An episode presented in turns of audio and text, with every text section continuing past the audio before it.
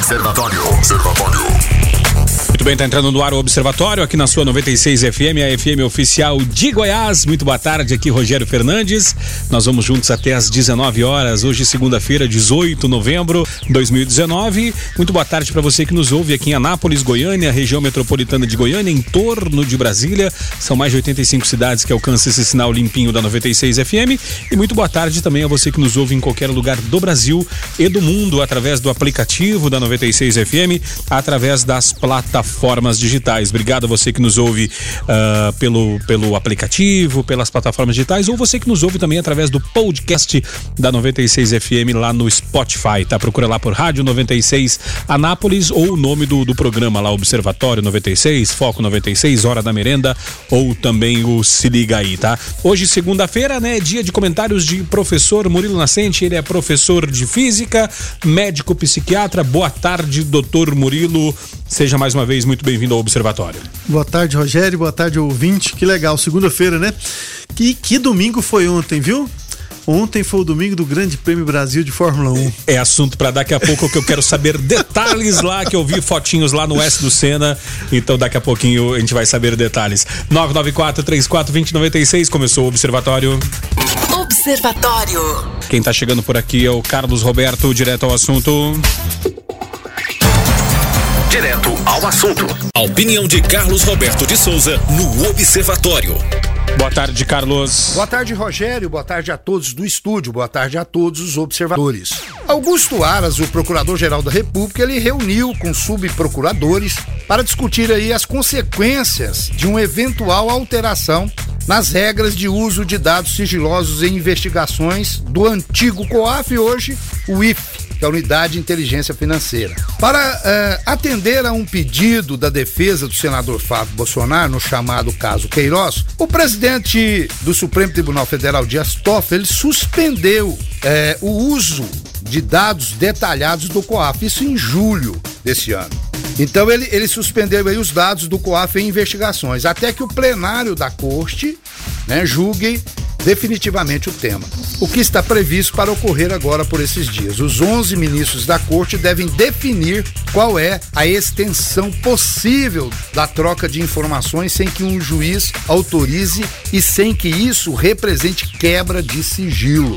E aí que está o problema. Porque Aras, ele disse aos subprocuradores ter preocupação com as alterações nas regras exigidas pelo GAF. GAF é uma entidade intergovernamental estabelecida em 1989 por iniciativa dos países membros da OCDE e de outros associados, é, para a transparência de operações financeiras, entre outros. É, é o principal órgão internacional de combate à corrupção e o Brasil integra esse GAF, né, junto com mais 180 país. Então, Aras teme que se o Supremo Tribunal Federal acompanhar o entendimento de Toffoli, o Brasil ele pode ser visto ou passa a ser visto como um paraíso fiscal né? O paraíso fiscal é aquele lugar que cobra menos impostos de pessoas ou empresas, né, estrangeiras e oferece maior discrição na realização de movimentações financeiras, compra de imóveis, enfim, é a moracutaia que vocês conhecem muito bem. E já em outubro, o GAF ele demonstrou preocupação com a capacidade do Brasil em combater a lavagem de dinheiro, justamente pela decisão de Dias Toffoli, a decisão de julho lá foi atendendo a, a Flávio Bolsonaro. E Aras concorda com a preocupação, porque, segundo os seus interlocutores, a Procuradoria-Geral da República avalia que, se o Supremo Tribunal Federal concordar com a liminar de Toffoli, prejudicará não apenas o combate à corrupção e à lavagem de dinheiro, mas a polícia, a política, desculpa, econômica do governo, criando aí uma insegurança jurídica para o investidor. Ou seja, para atender o filho do presidente, Toffoli está fazendo essa bagunça toda, expondo o Brasil aí até numa condição de talvez um paraíso fiscal e com certeza isso vai trazer uma instabilidade no governo do presidente Bolsonaro, porque muitos podem entender é, ou, ou, achar que fica aí frágil, né? Essa parte jurídica frágil. E isso pode até espantar investidores. Então, gente, olha a gravidade de uma decisão de um ministro do Supremo Tribunal Federal. Esperamos que os outros tenham um pouco mais de juízo, que os outros tenham um pouco mais de amor ao nosso Brasil e que realmente não deixe isso passar, porque só faltava o Brasil uh, ficar aí como um paraíso fiscal e arruinar mais ainda a sua imagem, uh, o tanto que já arranhou. Então vamos começar. Eu acho que é preciso todos os poderes uh, ajudar o, o presidente a governar o país, porque senão realmente fica impossível. Fiquem todos com Deus, ademã, que eu vou em frente de leve. As principais notícias do Brasil e do mundo. Observatório. Observatório. Doutor Murilo, vendo aqui o comentário do Carlos, né, a respeito dessa preocupação do, do Aras, né, o Procurador-Geral da República, uh, com relação a essa questão do Toffoli de, quem sabe, tornar o Brasil um paraíso fiscal por conta dessas mudanças, eu fico pensando, será que a população brasileira teria algum problema de o Brasil ser um paraíso fiscal se o Brasil, assim como a Suíça, uh, que é um paraíso fiscal, né, financeiro, tivesse toda a qualidade de vida e infraestrutura que o governo os proporciona? Não seria uma boa troca? Eu acho que a questão maior aí, Rogério, é credibilidade, né? É a perda. O Brasil já não tem credibilidade na, no ambiente é, externo porque conta com muita corrupção, porque conta com políticas externas que não têm manutenção, mudam conforme assim qualquer evento que dá muda a política externa brasileira? E assim o que a gente está tentando criar aqui é uma estabilidade para que o investidor externo então confie de vir para o Brasil e saber que daqui a 10 anos o investimento dele vai estar tá valendo mais e que ele, a, a construção é, das agendas que eles fizerem vão, vai ser respeitada pelo país. Agora, quando você chega e cria é, uma possibilidade que tudo bem, eu, eu, não vou discutir juridicamente a questão de virar ou não um paraíso fiscal, mas essa questão que é uma outra mudança, né? mais uma mudança. Então, é, estabilidade é a palavra, credibilidade para a gente manter as políticas públicas estáveis, as contas públicas dentro do que se espera, para que então os investidores estrangeiros tenham condições de vir para o Brasil, injetar dinheiro e fazer isso aqui crescer de novo, né? 994-34-2096 é o WhatsApp da 96 FM para você mandar a sua opinião, uh, o seu questionamento, a sua dúvida né, com relação a estes assuntos, né? E diga aí uh, o que, que você uh, acha aí com relação a essa questão né, do Toffoli né, estar uh, teoricamente eh, protegendo né, o, o, Flávio Bolsonaro e dando esta, abrindo esse precedente de tornar o Brasil um paraíso fiscal, né? doutor Murilo, uh, um segundo e 82 centésimos. Parece pouco tempo, né? E é. Mas para a equipe RBR, né, a Red Bull, uh, isso foi o suficiente para trocar os quatro pneus do carro de Max, Max Verstappen durante o Grande Prêmio do Brasil e quebrar pela terceira vez esse ano o recorde de pit stop mais rápido da história da Fórmula 1. Max Verstappen, que foi o campeão do vencedor do Grande Prêmio do Brasil ontem, ao qual o senhor estava presente lá. Eu quero que o senhor me conte essa experiência de estar ali acompanhando o, o Grande Prêmio do Brasil ali direto de Interlagos. Rogério que. Senti uma invejinha, coisa, tá? Cara, que absurdo. É a segunda vez que eu vou. Eu tive lá em 2014. Foi uma corridinha morna, em que o Massa foi terceiro lugar, ainda na Williams. O, o Rosberg ganhou e o, e o Hamilton foi segundo. Foi uma corridinha bem morna. Agora, essa pegou fogo, cara. É, essa foi corrida, eleita a melhor corrida do ano até agora, né? Cara, as últimas voltas. Aliás, a corrida toda foi boa, a largada Sim. foi sensacional. É, e assim, o Hamilton já era campeão, mas com aquele espírito aguerrido e botou para quebrar até o final. Ele disse que deu o diabo para tentar ganhar a corrida. Não, Não deu foi, certo. Foi, foi, foi bom. Ele mesmo. fez o que pôde, mas realmente o Verstappen estava num dia muito feliz. Estava é, mais rápido que todo mundo o tempo todo. Ele foi pole, foi o melhor. No, no, Q2 ele já fez a melhor volta do fim de semana, fez pole position no Q3. Na corrida o tempo todo ele foi mais rápido. Ele esteve a 3 segundos seguros do Hamilton ali o tempo inteiro. Chegou a perder a posição pro Hamilton numa parada de boxe, que o Hamilton antecipou um pouquinho a parada e ele foi atrapalhado pelo Kubica ali. Mas, é, assim, na, na saída, na primeira volta, ele já passou o Hamilton, um passão por fora no S do Senna, que foi uma coisa absurda. Então, quer dizer, ele estava no dia dele. O cara, com o dia que quando tá no dia. E quando dá certo, dá certo. É, né? então assim, agora, esse é, é, essa marca aí de 1,82, gente, que isso? Menos de 2 segundos, 1,8 segundo para trocar quatro pneus de um carro. Isso é uma coisa natural. Estavam na minha frente, assim, mas assim, todas são muito rápidas. Não dá para você ver a diferença da mais rápida para mais lenta, só se tiver um erro. Sim. Elas são todas muito rápidas, não dá para você ver essa diferença, só no cronômetro mesmo. Mas assim, é, é, é absurda a, a velocidade da troca, o sincronismo deles, parece um balé. E assim, fora as Ferraris batendo também, que o que tinha de torcedor ferrarista atrás de mim, todo mundo de vermelho, todo mundo ficou olhando assim sem entender o que foi aquilo. Os dois carros vermelhos batendo, ficando de fora também, eu gostei, me diverti com isso. Não, e, e para quem estava acompanhando a televisão, assim como, como nós, é, quando os dois carros se chocaram, eles cortaram logo depois para os boxes, a equipe de, de box da RBR, alguns comemorando, outros assim com cara de assustado, mas logo depois sorrindo, né? Por causa do álbum, né? Que É, ia acabar herdando. justamente. Mas depois o álbum acabou rodando com o Hamilton. Não, Também se precipitou ali o Hamilton naquela. É, o, o Hamilton, Tentativa. na verdade, o, o, o Albon, quando tentou dar, o- dar o troco, né?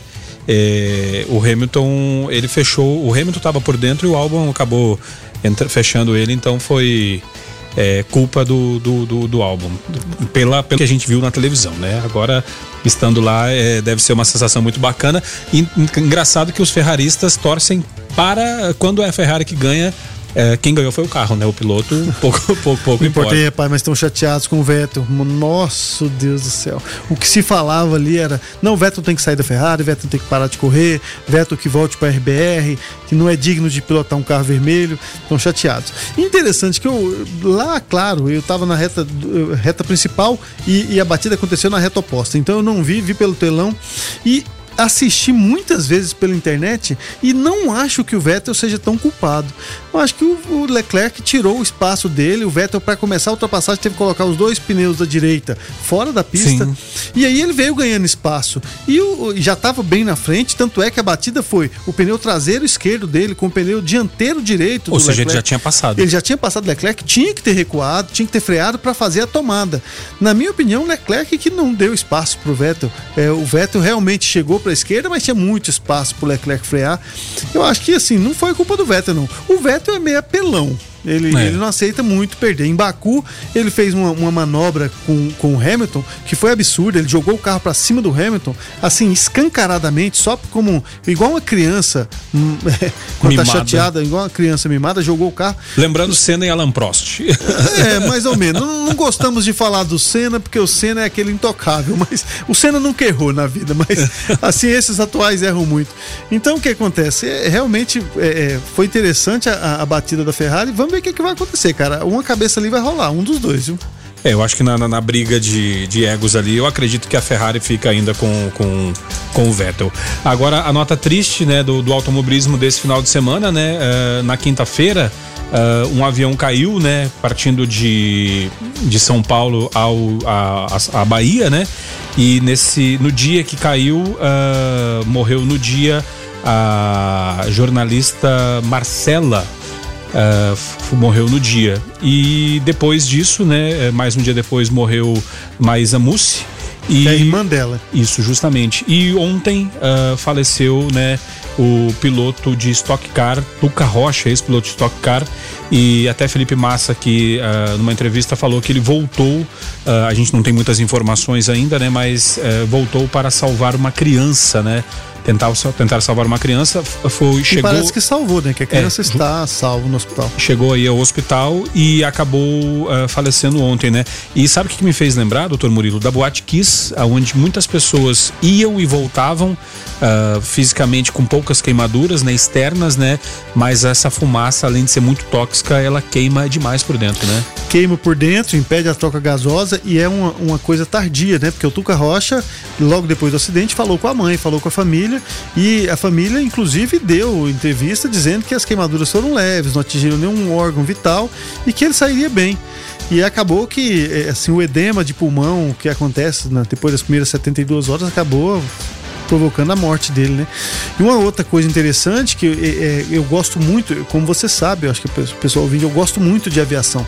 É um dos hobbies que eu tenho. Gosto de velocidade, gosto de Fórmula 1 e gosto de aviação. Então eu, eu, eu acompanhei a carreira do Tuca Rocha é, enquanto piloto da Stock Car. Não era um piloto brilhante, mas um bom piloto e muito Sim. bem quisto é, pelas pessoas. Parece que é um, um caboclo boa praça, todo mundo gostava dele. E ele foi acompanhar as causas do acidente, né? Me parece que eles estavam num citation, num jatinho, e que precisava de 1.600 metros de pista para operar. E a pista de lá era de mil metros. Então quer dizer que era uma pista muito restrita. E me parece que eles vararam a pista. Vararam a pista significa que não conseguiram frear. Passou da é, pista. Exato. O avião estava relativamente cheio é, muitas pessoas dentro do avião, carga máxima, a gente não sabe que tanto de bagagem tava, isso também piora um pouquinho, aumenta um pouquinho a velocidade de stall, quer dizer, a velocidade com que o avião toca o solo. E o avião deve ter tocado o solo um pouco mais rápido do que o piloto estava esperando. Não deu tempo de frear, passaram a ver que o acidente não foi muito grave, porque um acidente com um jato desse que voa a 700, 800 km por hora é um acidente fatal para todos. É. Eles, eles realmente bateram parando o avião. Sim. E aí, infelizmente, deve ter rompido um dos tanques, os tanques ficam nas asas. E aí, quando, com a ruptura de um tanque desse aí, o combustível derrama, é querosene. Querosene no calor ali pega fogo e aí não para mais. Eu tive a infelicidade de acompanhar um acidente semelhante a esse no aeroporto de Anápolis, no aeroporto civil de Anápolis, em que um Baron é, se acidentou aqui e tinha seis pessoas dentro e que quatro faleceram e a gente tentou resgatar, inclusive a gente resgatou um deles. E um deles foi arremessado para fora, esse não faleceu, e quatro é, faleceram assim com a gente tentando salvar. O fogo é assim, nada para o fogo no combustível. O todo o a parte que dilataria, que na verdade não é lata, é alumínio. Todo Sim. o alumínio do avião derrete. Caramba. O avião acaba, você não vê mais. O que sobra do avião são os restos que não pegaram fogo de couro, de ferro, às vezes que tem ferro nas, nas cadeiras e no berço do motor, nas estruturas que precisam de mais força. Mas assim, a parte de alumínio Fuselagem. derrete inteira. Fica, você pode ver que nas fotos tem a, tem a parte de trás do avião mas o resto do avião sumiu. Ele derrete inteiro. Então não tem como parar aquele fogo. É, é muito triste você assistir um acidente como esse, porque as pessoas realmente ficam vivas e geralmente machucadas ou atordoadas, não conseguem sair. Você vê que quase todos saíram com vida. O único que Sim. foi carbonizada foi aquela primeira morte. Os outros morreram em decorrência é, da intoxicação com a fumaça. É muito triste isso. Assim, uma coisa, é um risco da aviação, é maravilhoso, mas tem seus riscos. Infelizmente, não é um acidente esperado, é um avião muito seguro, mas realmente estava operado em uma pista crítica com, que realmente precisar de muita perícia para fazer aquilo ali. É, e, como, e como na maioria dos, dos, acidentes aéreos, né, que sirva de, de lição, né, a, ANAC vai investigar e que sirva de, de lição de aprendizado para que outros uh, voos não aconteça a mesma coisa, né? É, mas você vê como é que aconteceu com, com todo o pessoal da Chapecoense, Sim. um avião que acaba o combustível, uma coisa absurda. É, se você for ver num garimpo, hoje menos frequente, Rogério, mas se você visse os voos de garimpo, eu tive a oportunidade de estar em garimpos para ver os voos mesmo, que é uma curiosidade minha. Cara, voos em pistas, quando a gente fala em mil metros de pista para um jato, é, talvez a pessoa, nossa, um quilômetro de pista. Eu estou falando de voos em pistas de 300 metros para aviões menores. Então as pessoas, o avião fica parado na cabeceira e os pilotos fazem conta de qual quantos quilos pode pôr. Então, tem uma balança do lado do avião, a pessoa sobe na balança e entra no avião, sobe na balança e entra no avião. Quando dá 500 quilos, 560, 600 quilos, aí depende da coragem do piloto e da estrutura do avião. Não importa quantas pessoas, se for criança, dá, é aquele tanto de peso. Sobe no avião, então o cara decola, mas decola sim. No limite. No limite. Qualquer vento de través, qualquer coisa ali é um acidente. Então acontecem muitos acidentes pelas pessoas levarem os aviões no limite extremo. Que na verdade a aviação é muito segura. Se você seguir os manuais, fizer o, que eles chamam de voo padrão, em que você decola com a pista do tamanho certo, faz toda, toda a aproximação, tem uma final longa, é, é seguro fazer. O negócio é que as pessoas vão sempre, sabe, vai colocando o cachimbo e o cachimbo vai tortando a boca, vai acostumando. Não, a pista é de 1.600 metros, mas eu consigo pousar em mil. É, você consegue pousar em mil 10 vezes, mas às vezes na décima primeira. Dos 600 metros, né? exatamente, né? não tem como foi o que deve ter acontecido ali. É uma pena, né? A gente, a gente uma fica. Tragédia, é, uma a gente fica ah, assim. É, não, tem, não tem nem palavras, né? Mas torce para que para que não aconteça né, novamente. E, e eu fico, fiquei pensando agora aqui na, na, na imagem de ver é, você falando que, que viu esse acidente, né? E que, que nossa, que, que traumatizante que deve ser, né? Fico pensando no pessoal da, da Chapecoense que passou por tudo aquilo, né? E olha só, doutor Murilo, aclamada por médicos e pacientes como uma cirurgia com bons resultados em pessoas com miopia, hipermetropia e astigmatismo, a operação conhecida como LASIK está sendo alvo de contestação, né?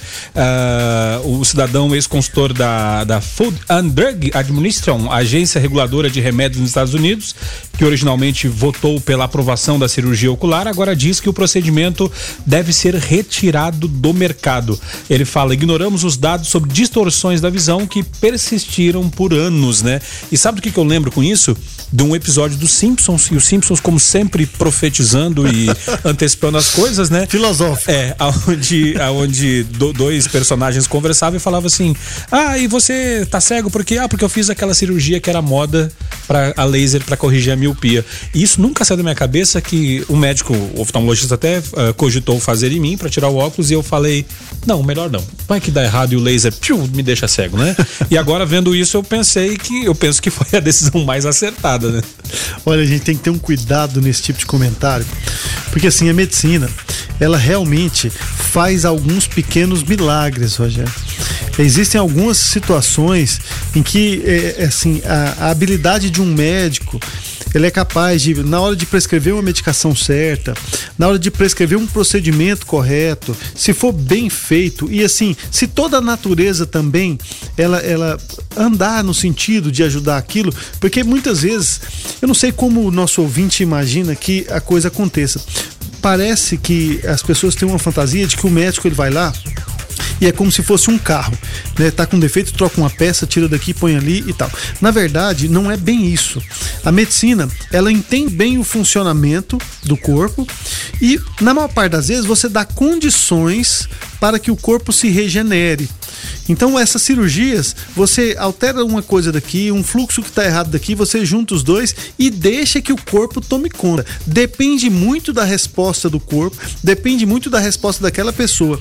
Por isso que a ciência médica, ela de vez em quando sofre um revés porque as pessoas não são todas iguais e não reagem da mesma forma aos procedimentos. Muitos, muitos é, é, aspectos fazem diferença, desde o suporte psicológico que aquela pessoa tem, por exemplo, nas cirurgias bariátricas. Tem pessoas que logo depois da cirurgia bariátrica não suporta ficar sem comer. Tem pessoas que elas, é, elas burlam o próprio tratamento, elas sugam por canudinho, elas comem escondido. Pessoas que têm diabetes muitas vezes reagem de forma totalmente diferente, porque umas conseguem ficar mantendo a dieta, outras não.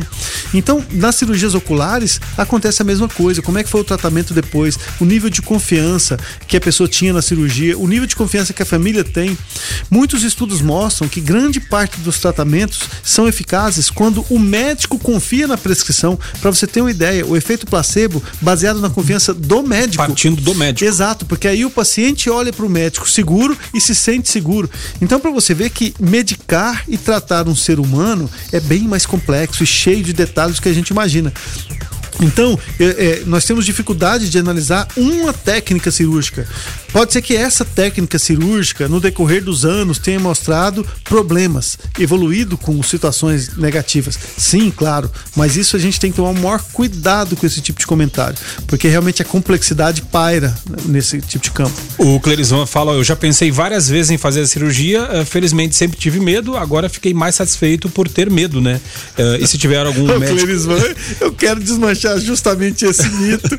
Cara, cirurgias corretivas, elas são sensacionais se tiver algum oftalmologista que quiser comentar. Justamente, é, manda mensagem. Por favor, mas assim, as cirurgias para catarata, elas têm uma resolução de quase 100%. É, eu, eu lembro dos multirões da, da de, de, para cataratas que o José Serra, quando era ministro da, da, da, da Saúde, fazia e fizeram muitas pessoas voltar a enxergar. Praticamente milagres, né? Da, da medicina, Exato. como o doutor Então, falou. você pensa, olha, é, eu, vou te dar um exemplo, é, pra, pra gente ser mais claro.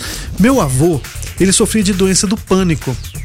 Meu avô, como ele sofreu doença do pânico, ele teve uma crise de pânico num, numa viagem que ele ia fazer de 30 dias de Posse para Goiás Velho. Ele teve uma crise de pânico no meio da viagem. Rogério, ele voltou a cavalo para Posse e ficou nove anos em Posse sem estudar. Eu tô falando do meu avô, meu avô nasceu em 1914. Meu avô conviveu comigo até muito pouco tempo. Meu querido avô irmão, avô materno. Cara, ele é, ele é simplesmente o farol norte da minha vida. Ele é o, que, é o exemplo que eu tenho de paternidade e tudo, porque eu fui um pouco mais distante do meu pai do que dele. Perceba o que eu estou falando.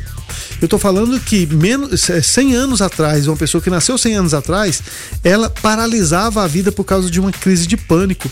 Hoje em dia eu trato uma crise de pânico eh, no meu consultório, assim, em sete dias a pessoa não tem mais crise e volta à vida normal. Uma pessoa que esteja tendo crise de pânico hoje é, é, quase uma brincadeira. A gente trata melhor que uma amidalite.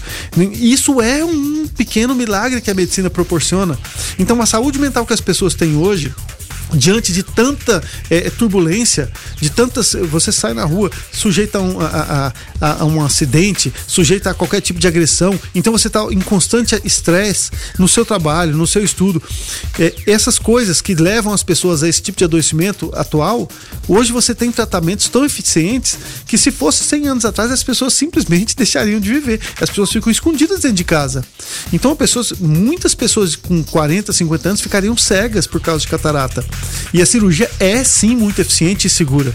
Então nós estamos falando de uma técnica cirúrgica dos aqui nos Estados Unidos. Sim. Então, por exemplo, o pessoal tem feito uma técnica cirúrgica de correção aí de diabetes tipo 2, que o Faustão fez, que o Romário fez, e que por muitos anos ficou uma técnica meio que no ostracismo, as pessoas não confiavam. Até que muitas pessoas conhecidas foram fazendo e hoje em dia tem sido aceita. Os conselhos de ética têm aceitado e vai passar a ser um, um, um procedimento correto e aceito.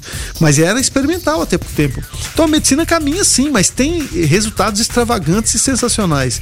É claro que mexe em algo algo muito, muito sagrado. Então qualquer pequeno erro pode fazer um desastre. Mas não dá para deixar de confiar na medicina de forma alguma. O Luiz Fernando, ele fala o seguinte: olha, tem algum documento ou algo parecido com todas as profecias dos Simpsons que já se concretizaram? Eu acho que não, né? E ele fala: os roteiristas já devem ter acertado mais do que nós tradamos. Rapaz, o pessoal dos Simpsons e aquele do Calvin. Cara, eu vou falar uma coisa. Pensa num pessoal genial esses dois roteiristas. Incrível como o pessoal do Simpson é bom e o pessoal do Calvin, assim, além de fazer profecias, poesias. Eles são sensacionais, cara. Eles fazem uma leitura do que. Do que eu acredito que eles fazem a leitura do, do, do momento e do que possa acontecer e criam um roteiro em cima. É, um, muitas é uma vezes leitura né? bem humorada, não é? Assim, e quando você olha, eu acho interessante, principalmente que isso acontece nos Estados Unidos, a gente tem pouco esse tipo de produção de arte. Mas quando você pega o, Flat, o Fred Flintstone, Aí você pega o, o, o, Simpson, que seria uma coisa eh, que estaria vivendo o Fred lá da época das cavernas. E o Homer, né? Já era um idiota, né? Uhum. Aí você pega o Homer, que é um idiota atual, né? Aí você pega os Jetsons. Você lembra dos Jetsons? Que seriam os que idiotas, do, idiotas do futuro. Ou seja, sempre foi idiota, somos idiotas e seremos idiotas. Isso é uma profecia também. Justa, justamente, a evolução, né? A evolução da idiotice. Ah, ainda tem uma família de dinossauros. Você lembra o Dino é. da Silva Sauro? Quer dizer, antes de ser hominídeo já era idiota. O Luiz Fernando fala exatamente exatamente isso, a família dinossauro, né? Uh, 994-34-2096, ouvinte participa. A Elizabeth lá de Vianópolis fala: Olha, boa noite, Rogério, boa noite, doutor Murilo. Eu sempre tive medo de fazer qualquer cirurgia. Quando era mais nova, tinha uh, que reduzir os seios, mas o medo não deixou. Hoje me aceito como sou. Conheço várias pessoas que já fizeram a cirurgia bariátrica e hoje estão mais obesas do que antes. Uma amiga fez e ela me disse que o apetite dela agora é dobrado. Isso procede? Como é o nome do ouvinte? Elizabeth, lá de Vianópolis. Oi, Elizabeth, que bom que você está falando com a gente. Olha, a gente tem que tomar cuidado com as duas posturas extremas. É, é assim, saída mágica é o que as pessoas esperam com esse tipo de procedimento. Ou seja, a pessoa é obesa, ou por um mau hábito ou por uma questão genética. Existem pessoas que têm família de obesidade, então o gene da obesidade ali está ativo e realmente a pessoa não consegue se controlar, ou o metabolismo muito lento. Então existem N fatores para a obesidade. Agora, de fato, qual que, que seria o ideal? Ora, a pessoa se educar, fazer mais exercício físico e comer menos. Se a pessoa faz mais exercício físico e come menos, de fato ela vai ter uma vida mais saudável.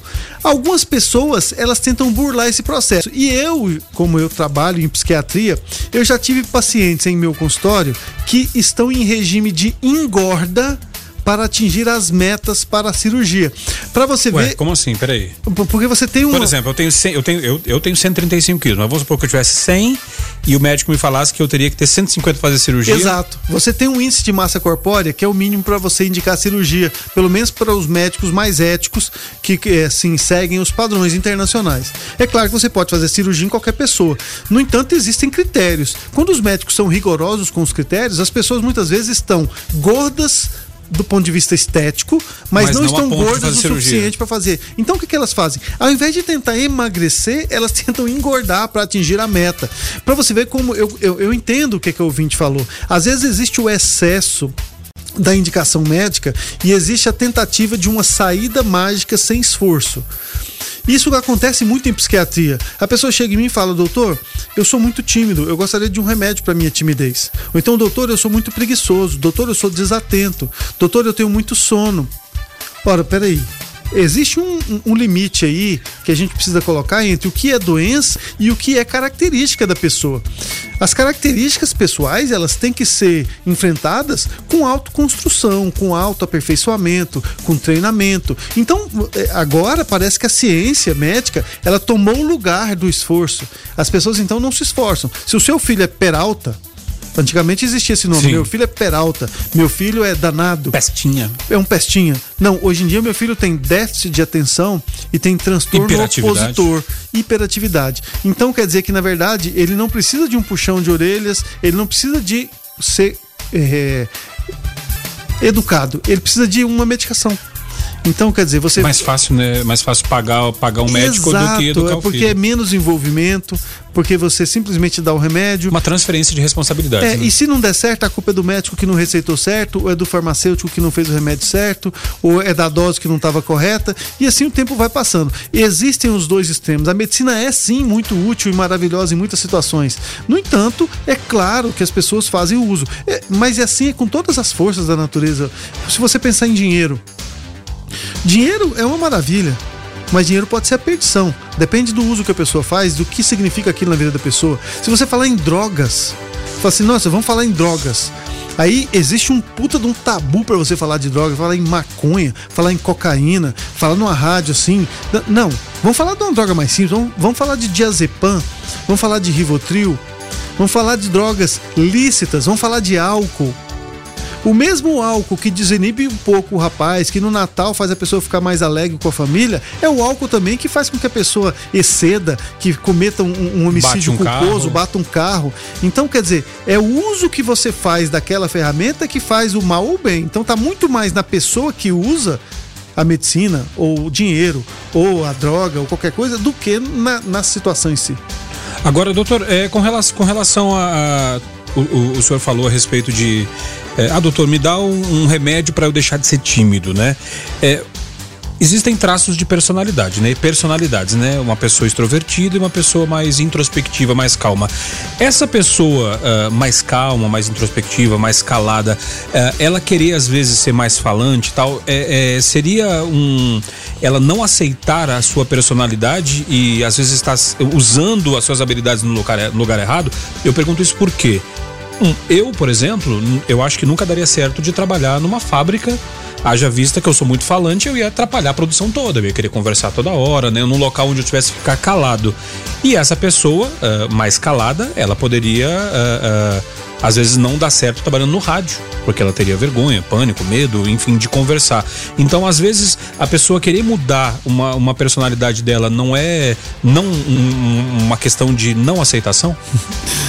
Rogério, essa foi a pergunta mais difícil que você fez pra mim em todo o tempo que a gente trabalha junto.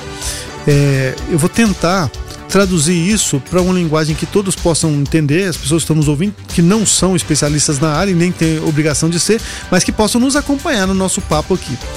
E você falou são tipologias psiquiátricas ou psicológicas. Tipologias é colocar várias pessoas dentro das mesmas características. Quem falou isso foi um cara chamado Jung, ele é um alemão, que colocou o introvertido, o extrovertido. Ele criou esses, eh, eh, esses termos para enquadrar as pessoas que têm a sua energia mais para fora, ou seja, falam com mais facilidade, e as pessoas mais tímidas que têm as palavras, têm a energia mais para dentro.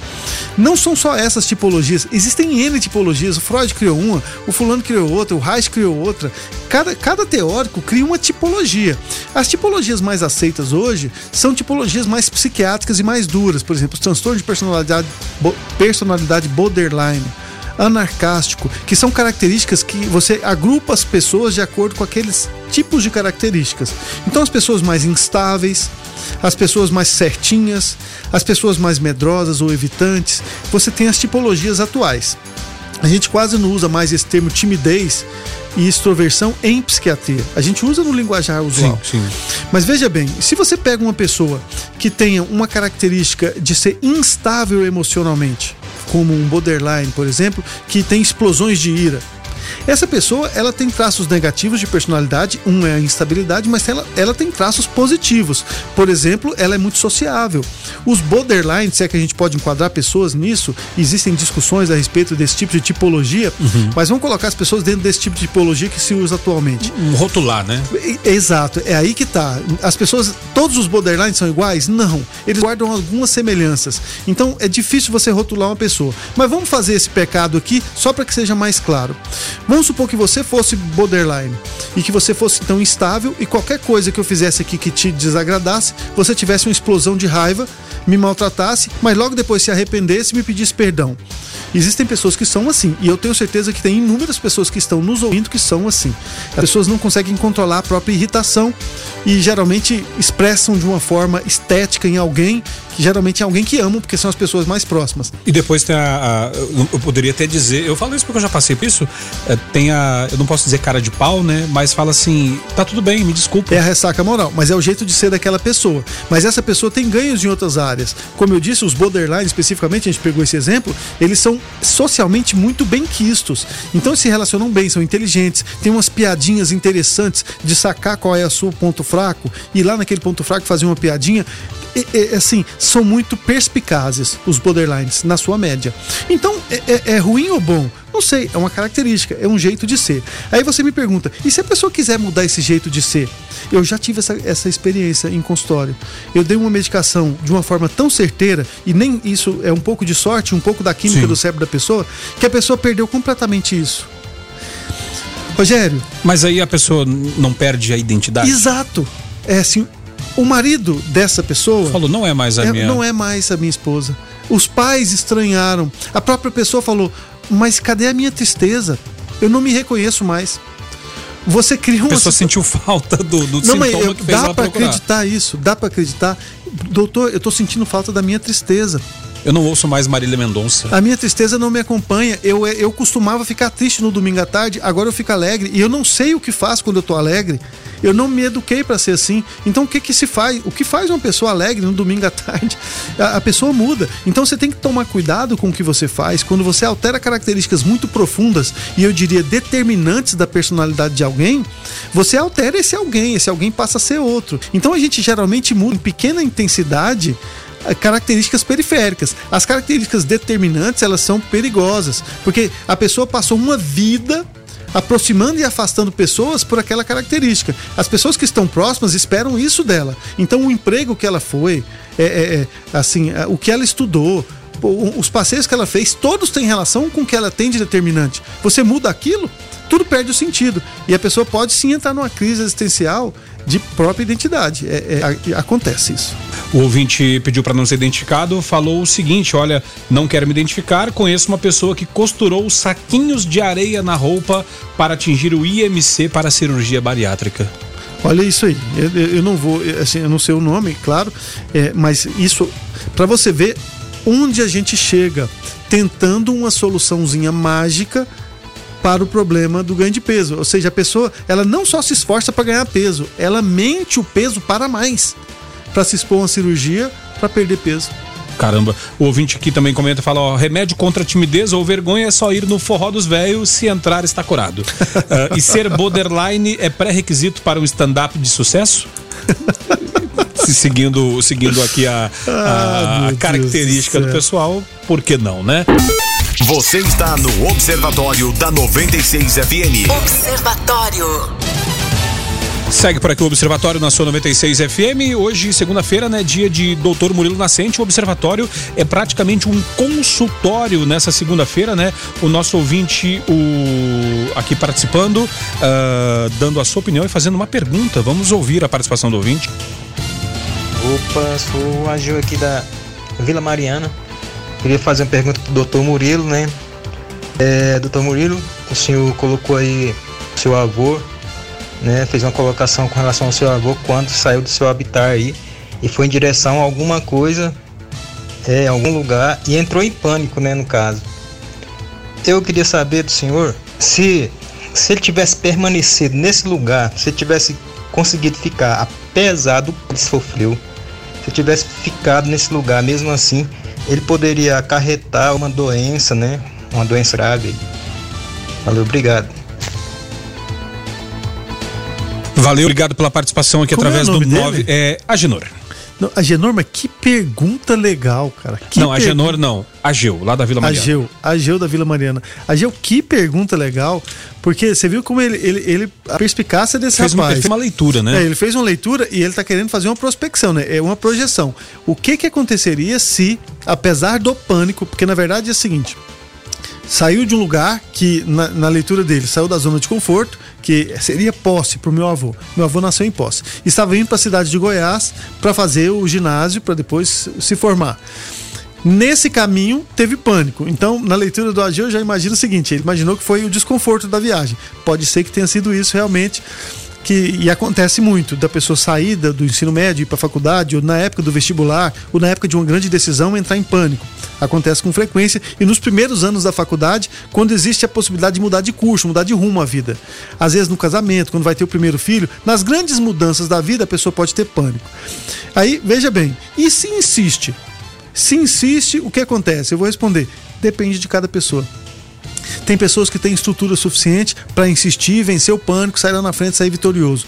Tem pessoas que se desestruturam completamente e passam a desenvolver um, uma síndrome assim, um o famoso medo... travar as rodinhas. Exato. Trava as rodinhas. É, é, porque quando você, em psiquiatria, quando você tem pânico, você desenvolve agorafobia. agorafobia seria uma complicação do pânico, que é você ter medo de qualquer situação, de uma, de sair de muitas pessoas, de estar só de você estar em praça pública, de você ir a um shopping. Então a pessoa, se ela insistir no pânico, ela pode sim desenvolver complicações a ponto de paralisar a vida. A doença obrigá-la a paralisar a vida. Isso é uma complicação. Eu, é impossível a gente saber de antemão quem vai ser a pessoa que vai desenvolver as complicações ou quem vai ser a pessoa que você fala, vai, se vira ela consegue sair do pânico sozinha. Eu, o, que eu, o que eu digo que com certeza não é uma coisa para agora. Se a pessoa tiver uma crise de pânico hoje e você falar, vai, insiste. Eu estou falando de uma coisa de um ano e meio, dois, três anos, a pessoa labutando consigo mesmo, até que ela consiga sair do outro lado ou limpa ou completamente suja. Não dá para a gente saber. Não é um processo rápido, é um processo demorado de autoconhecimento, é um mergulho em si mesmo. Agora, o que acontece? Nós temos esse tempo hoje. A, é, é, a, sociedade dá às pessoas três anos para que elas vivam uma crise e de, se descubram e descubram o que querem da vida, não dá. Então, por isso que os tratamentos eles, eles envolvem velocidade. Você dá um remédio, daqui duas semanas a pessoa está bem e volta para as atividades. Se era exatamente aquela atividade que era o que ela devia estar fazendo, aí é bom que você encaminhe para uma terapia, encaminhe para um psicólogo, para que ele então, dali para frente, investigue, porque realmente corre o risco da gente cometer um erro. Uh, o nosso ouvinte participando aqui também, o Fábio Medeiros, é, não estou com o nome dele aqui, ele fala, Rogério, gostaria de saber com o doutor se de fato medicações para TDAH, a exemplo de Ritalina, aumenta a concentração. Aumenta sim, aumenta a concentração. Mais uma vez, a ressalva: gente não é, não é objeto, nem todos reagem do mesmo jeito. Portanto, na maior parte das pessoas, a Ritalina, o Venvance, o Concerta e o Stavigil, que são os remédios que a gente tem hoje disponíveis para o TDAH, transtorno uhum. de déficit de atenção e hiperatividade, é, sim, funciona no sentido de aumentar a atenção, tirar um pouco o sono e, e, e dar um, um, um, desejo das pessoas de estudar. Grande parte dos estudantes, concurseiros estão fazendo uso disso. No entanto, tem pessoas que não sentem isso, sentem inclusive algumas pessoas fazem crise de pânico depois de tomar um estimulante como esse. O ouvinte participa através do 994-34-2096. Deixa eu trazer aqui uma uh, notícia de utilidade pública, né? O nosso ouvinte, o Daniel César, uh, falou aqui, ó, achei uma carteira na rua que pertence a esse rapaz. Uh, avisa, dá um salve aí. O rapaz chama-se Rafael Aparecido Santos Correia. Uh, o nascimento dele é em 25 de fevereiro de 2001. Então, se você conhece Rafael Aparecido Santos Correia, uh, que faz aniversário dia 25 de fevereiro, né? Uh, nascido em 2001, uh, 19 anos. 19 anos, vai fazer 20 ano que vem. por gentileza, contacte aqui a Rádio 96 FM para nós fazermos a ponte aqui entre o Rafael, que perdeu os documentos, e o Daniel César, que está uh, de, com, com a posse uh, desses documentos aqui, uma carteira que pertence a esse rapaz. Tá? Então, se você conhece Rafael Aparecido Santos Correia, por gentileza, entre em contato com a Rádio 96. Agora, 6 horas e 37 minutos, a gente está recebendo aqui também o pessoal da Faculdade Fama, né? A Ana Paula está aqui com a gente, Ana Paula, supervisora de marketing e comercial da Fama. Ana Paula, boa tarde, seja bem-vinda aqui ao Observatório da 96 FM. Boa tarde, boa noite, né? Boa tarde, boa noite, boa noite, ouvintes. É um prazer estar aqui novamente com vocês. E a gente veio falar também de uma. Até achei interessante o Dr. Murilo abordando ali que em grandes decisões, às vezes a pessoa entra em pânico, né? E a gente veio trazer uma notícia muito legal aqui que a fama está preparando para o pessoal. É, eu, até, eu até ia perguntar anteriormente, mas aí eu deixei é, é para botar a Ana Paula aqui no, no papo, é, porque a Fama vai fazer, vai realizar dia 23 de novembro agora, né, no sábado, um evento diferente e inovador para ajudar na escolha do curso de graduação, né? É, então vai ter tour pela instituição, um papo aberto com os coordenadores e professores dos mais de 30 cursos, né? E mostra das profissões com direito a experiências práticas e muito mais. Aí eu até, até pergunto assim, uh, doutor Murilo, uh, que importância isso tem Uh, psicologicamente falando, uh, para depois não acontecer aquele, a, aquele famoso negócio assim, passado um período, dois períodos, a pessoa falar não é o que eu queria fazer, quero trocar de curso. Isso, isso ajuda na hora de, de uma tomada de decisão? Claro que sim. O que acontece é quando você chega para um adolescente e fala assim: olha, o que você quer fazer quando você estiver mais velho? Que profissão você quer ter? Aí o cara fala assim: não, eu quero ser odontólogo, não, eu quero, eu quero ser jornalista. Aí isso é uma palavra para ele. Ele não sabe o que é ser um odontólogo. O dia a dia, né? O dia a dia. Quantas horas por dia ele vai ficar sentado, o que, que ele vai fazer, que métier vai ser exato. Então, um jornalista, no que ele vai trabalhar, quais são as possibilidades de trabalho que ele vai ter e se de fato ele vai ser feliz fazendo aquilo. Porque se você arrumar um trabalho em que você tem que ficar esperando acabar o trabalho para você ser feliz, você está fadado a ser infeliz a sua vida inteira. Porque a gente passa grande parte da vida trabalhando. Então, a sua atividade é, que você vai usar como remuneração, como reconhecimento, ela tem que estar imbuída de prazer pessoal. Você tem que gostar daquilo que você está fazendo para que você tenha sucesso no que você vai fazer. Então, como que um estudante entrando na vida acadêmica vai descobrir? Ora, experimentando, vendo como é a vida desse. Não, eu não gosto de ficar acordado até tarde. Portanto, meu filho, você não vai poder ser plantonista. Se você for ser um plantonista, se você tem dificuldades com sono, você vai dormir no meio do seu plantão. Sim. Ah, mas eu já gosto mais. Durante a manhã eu tô mais desperto, durante a noite eu gosto de ler tal assunto, eu gosto de ler tal assunto, eu gosto de. Não, não me importa ficar muito tempo sentado, eu gosto de atividades que exijam atenção, como um odontólogo, fica ali o tempo inteiro. Depende. Então, quer dizer, se ele tem acesso a isso anteriormente, a chance de errar diminui, claro.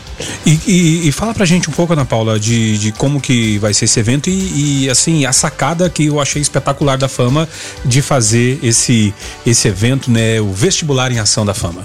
É, na verdade, foi exatamente nesse sentido que o Dr. Murilo falou que a gente tomou essa decisão, né? A gente é, passeando aí entre os jovens e os jovens com muitas dúvidas de cursos, né? Ah, eu quero nutrição, direito ou arquitetura. Então você percebia muita dúvida deles, né? E são áreas completamente distintas. Então, e a evasão é muito grande também, né? Porque eles escolhem e depois eles veem que aquilo ali não era aquilo que eles queriam. Então, observando isso, né, e indo de encontro a essa necessidade desses jovens, a gente é, resolveu fazer um vestibular diferente, né? Na verdade, a última coisa ali é fazer a prova, porque na verdade eles estão sendo chamados para participarem do evento para justamente descobrir qual, se aquela profissão que eles têm em mente, às vezes tem alguns que são decididos, né? Mas ele precisa saber se aquilo realmente é do interesse dele, se aquilo ali realmente vai ser prazeroso para ele. E outros que estão indecisos também, a gente ajuda eles a decidir. Então tem um bate um bate-papo com os coordenadores, né, das áreas. Então ele quer, aí ele tá indeciso entre nutrição e direito direito, ele tá ali com o coordenador Sim. na frente dele para falar de mercado, para falar de como é a profissão, como é a vida, né, de, de um advogado ou de um nutricionista. É, e além disso, tem um tour pela instituição, né, para ele conhecer a infraestrutura da fama. Às vezes o pessoal acha que a fama é pequenininha, não, tem um mundo ali dentro, né? Quem passa na porta não imagina. E a gente vai apresentar essa, essa estrutura, esse laboratório, essa clínica para ele, justamente para nessa tentativa de fazer com que ele decida e decida o mais corretamente possível, o mais assertivo possível para essa profissão que ele vai trilhar aí ao longo da vida dele. O Rodolfo até mandou uma mensagem pra gente aqui, o Rodolfo Valentini, né? Lá do, do ISSA, né? Que teve aqui na segunda-feira passada com a gente. E ele fala, com sentimento de gratidão, encerramos as comemorações dos 17 anos do ISSA, né? O Instituto de Seguridade Social dos Servidores Públicos de Anápolis. E fala aqui da, da com relação à, à questão aqui da, da- da- do sucesso que foi, né? o evento, né, onde tiveram palestrantes lá no centro de convenções, né? Então, parabéns aí a essa virada de página que o ISSA teve com a competente gestão do Rodolfo Valentini, que é o diretor lá do ISSA, e uma figuraça que teve com a gente aqui na segunda Muito passada, né, legal. doutor? E, a- e um comunicador nato, né? Como que, que cara de facilidade para se comunicar e que cara popular, meu amigo. O WhatsApp da rádio não parou de vir elogio É. do cara. Vai, vai ser candidato, hein? 994-34-2096, o ouvinte participa, né? E a gente tá, tá recebendo aqui hoje a Ana Paula, né? Supervisora de marketing do comercial lá da Faculdade Fama, né? A gente tá falando a respeito do, do vestibular em ação da Fama, né? Uma oportunidade para quem tem dúvidas sobre qual graduação escolher, né? É, fala pra gente um pouco, Ana Paula, de como que vai ser essa ação no sábado, dia 23 de novembro agora. Ah, o que que o aluno vai poder vivenciar na prática lá na, na Faculdade Fama? Ah, então, a ação ela se divide em dois turnos, né? A, a primeira entrada, a abertura dos portões às 9 horas da manhã, a segunda entrada para uma outra turma, né? Ou se você quiser repetir a dose, é, às 13 horas a gente abre o portão novamente. E aí dentro da instituição, esse candidato ele é colocado ali junto com os coordenadores, né? Nas clínicas e nos laboratórios. Ele vai poder escolher qual a clínica, qual o laboratório que ele vai, né? Enfim, é, ter uma aula experimental, uma aula em que a experiência da profissão é vivida na prática e aí depois ele pode ir para fazer a prova é, do vestibular. Ou não, às vezes ele só quer visitar a instituição, ele só quer conhecer a profissão, ele não é obrigado a fazer a prova. Mas se ele quiser fazer a prova, ele precisa fazer uma inscrição no nosso site, né? www.faculdadefama.edu.br barra veste. Além dessa aula experimental, ele pode bater o papo com o coordenador ou com o professor da área, né, tirar suas dúvidas. Tem um pessoal também de bolsas e créditos para resolver a situação financeira, né, desse candidato que quer aí fazer uma graduação, mas às vezes é, puxa um pouquinho o lado do, do financeiro, do bolso. E finalizando um tour pela instituição, né, para ele conhecer toda a estrutura que a instituição oferece para ele. E aí ele pode decidir ou não, né, pela profissão ali na hora, ou ele pode deixar para escolher depois também, não tem problema. O vestibular em si, a prova do vestibular vai ser aplicada às 10h30 da manhã e às 14h30 da tarde. Então, assim, é bem legal, é um evento é, bem tranquilo, bem flexível também para o candidato ficar bem à vontade nessa decisão, né, nessa tomada de decisão aí pela, pela carreira dele. E, e uma coisa que tu falou muito in- interessante, né? Às vezes o, o, o, o, o aluno né, vai dizer, pô, mas eu vou lá, então eu vou ser obrigado a, a, fechar negócio com a fama, fechar um contrato, Não. fazer a matrícula. É, tá indo lá para sanar dúvidas, né? Ele tá indo então, lá para sanar as dúvidas. Essa é a, a intenção do evento, Sim. ajudar essa dúvida, lógico, ele querendo.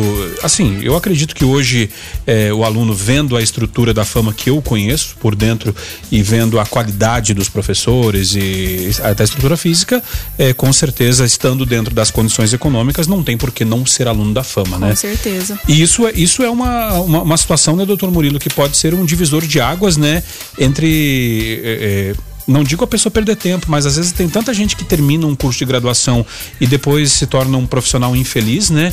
Isso não, não, não é legal para ninguém, nem para quem vai utilizar o serviço daquele profissional e nem para aquela pessoa, né? Olha, Rogério. Vai virar um, um possível, um Exato, que possível paciente do doutor Murilo. Não, ou uma pessoa como eu mesmo, né? Porque o meu primeiro vestibular foi para Engenharia Civil na Universidade Federal de Goiás. Cursei durante longa uma semana. Isso é verdade. Eu fiquei uma semana no, no Instituto de Matemática e Física, antigamente IMF, e ah, não me agradou. Eu tinha uma queda pelas ciências exatas, mas aquilo não se, não se traduziu. E eu voltei, fui fazer cursinho, entrei na faculdade de medicina, me formei em medicina. Durante a faculdade de medicina, comecei a dar aula de física, depois tive que me graduar em física e já fiz na UEG. E muito depois, agora, já em filosofia. E agora estou fortemente inclinado a ir para a fama para estudar jornalismo. Olha Agora, a sua primeira faculdade, poxa, eu, eu não teria errado, né? Na minha primeira faculdade, se eu tivesse tido essa colher de chá, de entrar lá dentro, conversar com os professores, conversar com profissionais da área, ver os laboratórios, ver como é a estrutura, ver como são as aulas. Tem faculdades que são totalmente teóricas, tem outras faculdades que são completamente práticas. Então, você estar ali, sentir o clima da universidade, que é delicioso, assim, não tem como não se seduzir por essa ideia. É, é perigoso. Vamos lá, Rogério. Eu tô, eu, tô, eu tô querendo. Até porque, até porque vão ser quatro anos da sua vida ali dentro, né? Com certeza. Que às vezes você vai, assim, você que trabalha e estuda, você vai passar mais tempo ah, no trabalho e no, no, no curso do que com a sua namorada, por exemplo. Então tem que ser um negócio Por isso que agradável, grande né? parte dos namoros acabam acontecendo na faculdade. Mas, mas o, o- o bacana, né? ah, tu falaste que tem que fazer ah, a inscrição, né? Ah, faz através da. Mas a inscrição é só para quem vai fazer o vestibular. É, para quem quer fazer o vestibular, a gente né, disponibiliza o site ali www.faculdadefama.edu.br barra veste, né? Isso tá aí em todos os comerciais que nós estamos colocando, justamente para que a gente tenha um controle ali do número de provas que a gente precisa imprimir um dia antes, né? Então a inscrição ela vai até Sim. na sexta-feira, meio-dia. Meio-dia encerra esse período de inscrição para que a gente possa se organizar. Mas vamos supor assim que eu sou um estudante do ensino médio e tô a fim de ir lá ver como é que é, que curso que eu quero fazer. Sou do primeiro ano ou do segundo ano. Eu posso fazer isso? Pode, O que, pode. que eu devo fazer para ir lá? Que- Aí você vai lá, simplesmente no horário, não precisa marcar. É, é bom fazer a inscrição de qualquer forma, porque aí você tá dentro do nosso número, porque tem brinde, tem lanche, Ah, né? entendi. Então a gente vai Falou em controlar comida, eu tô por gostando, isso. hein? Mas você não é obrigado a fazer a prova, obviamente, né? Mas se bem que eu acho que você vai Sim. ficar tão seduzido que você vai acabar fazendo a prova. Mas enfim, é, não é obrigatório, mas é importante que faça a inscrição para participar do evento. É pra um controle interno, né? Um controle organizacional mesmo do evento.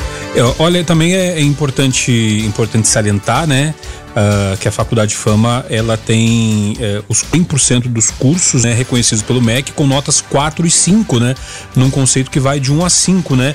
Ah, o que que isso, isso faz diferença para na hora de escolher a instituição que, que vai se ir estudar? Totalmente, né? Hoje em dia a gente tem que prezar muito pela qualidade do que nos é oferecido, né? E a gente não pode é, pagar gato por lebre, né? É pagar gato por lebre? É, tro- mesmo, trocar, né? confundir gato por trocar, lebre, né? Trocar, né? Porque a gente não pode perder tempo, mas a gente também não pode escolher, assim, né, qualquer instituição sem ser reconhecida pelo MEC, até porque depois você pode até ter problemas ali no mercado, na, na, na- na- na própria entrega do diploma. Então nós temos ali muito orgulho de falar que nós somos a única em Anápolis que temos 100% dos cursos reconhecidos com nota 4 e 5 no MEC. Né? Então a gente tem ali segurança dessa qualidade ofertada, o preço justo e o relacionamento, que é isso que a gente vem buscando oferecer para a comunidade através das ações sociais, dos eventos e de um vestibular em ação como esse, que é uma experiência inédita em, em Anápolis, se não em Goiás. Nunca Nós antes estamos na história desse trazendo- país, né? É, nós estamos trazendo isso de outro estado, né? E é uma inspiração para nós, atendendo a uma, uma necessidade que nós vimos dos próprios alunos que nós visitamos nas escolas, né? Com essa dúvida toda em relação à escolha da sua futura profissão. Bacana demais. Vestibular em Ação da Fama, né? Uma oportunidade para quem tem dúvidas sobre qual graduação escolher. Vai ser realizado no dia 23 de novembro, também conhecido como sábado, né? As inscrições você tem que fazer no, no- na sexta-feira até o meio-dia, através do site www.faculdadefama.edu.br barra veste e lá você vai ter tour pela instituição, um papo aberto com os coordenadores e professores dos mais de 30 cursos eh, de graduação oferecidos e mostra das profissões com direito a experiências práticas e muito mais. Eu falo para você que você que está já eh, procurando uma instituição para estudar ano que vem, vai ser uma experiência única para você conhecer a instituição por dentro. Eu tenho certeza que você vai se surpreender. Então, Ana Paula, muito obrigado pela tua presença aqui, por ter nos ajudado a, nesse bate-papo aí e trazer todas essas informações pra gente. Até uma próxima, tá, Ana Paula? Eu, eu que agradeço. Só reforçando aqui que portador de diploma, como o Dr. Murilo, né? Ele tem 50% de desconto numa segunda Olha. graduação. Então é bem interessante aí para quem quer fazer uma segunda graduação também participar desse evento. Se tiver mais de um diploma, isso vai aumentando? não, o desconto é, é não, não, é, é acumulativo. É Comecei isso a fazer mesmo. conta aqui. Ia ganhar 100% de é, desconto. Não, 200%. tá Mas certo. eu agradeço a oportunidade, é sempre bom, é sempre um prazer estar participando desse programa aqui. É, e assim, eu convido a todos os ouvintes para participarem, né? Quem tiver interesse em fazer uma, uma graduação ou uma segunda, terceira, quarta graduação, aí conhecer a fama neste sábado, dia 23. Vai ser um prazer receber vocês lá. Tá certo. Uh, então, dito isso, então, a gente vai encerrando o observatório. Né? Deixa eu agradecer demais a participação do ouvinte aqui através do 994 342096 E doutor Murilo, até segunda que vem. Que legal, né? Olha, mais uma segunda-feira vencida. O nosso ouvinte, cada dia, um gentleman. Justamente. Eu tenho que falar isso aqui, porque o nosso ouvinte, eu não sei todos os mas o, o ouvinte do Observatório de segunda-feira é um gentleman. Ele se coloca com educação, sabe se portar, sabe discordar do jeitinho legal. Olha, eu tô fã desse programa, eu acho que eu sou fã deles, dos ouvintes que segunda-feira que vem a gente consiga fazer um programa melhor. Tá certo, então. O Observatório vai ficando por aqui com trabalhos técnicos e apresentação de Rogério Fernandes. Hoje os comentários de Murilo Nascente. O Observatório tem também uh, a produção de Lucas Almeida e Weber Witt, a coordenação artística de Francisco Alves Pereira o Chicão, a direção comercial de Carlos Roberto de Souza, direção geral de Vitor Almeida França. Eu volto amanhã às seis da manhã no Foco 96. Na sequência você fica com a Gabi Moraes no Conectado. Fiquem todos com Deus. Paz e bem. Observatório. Observatório.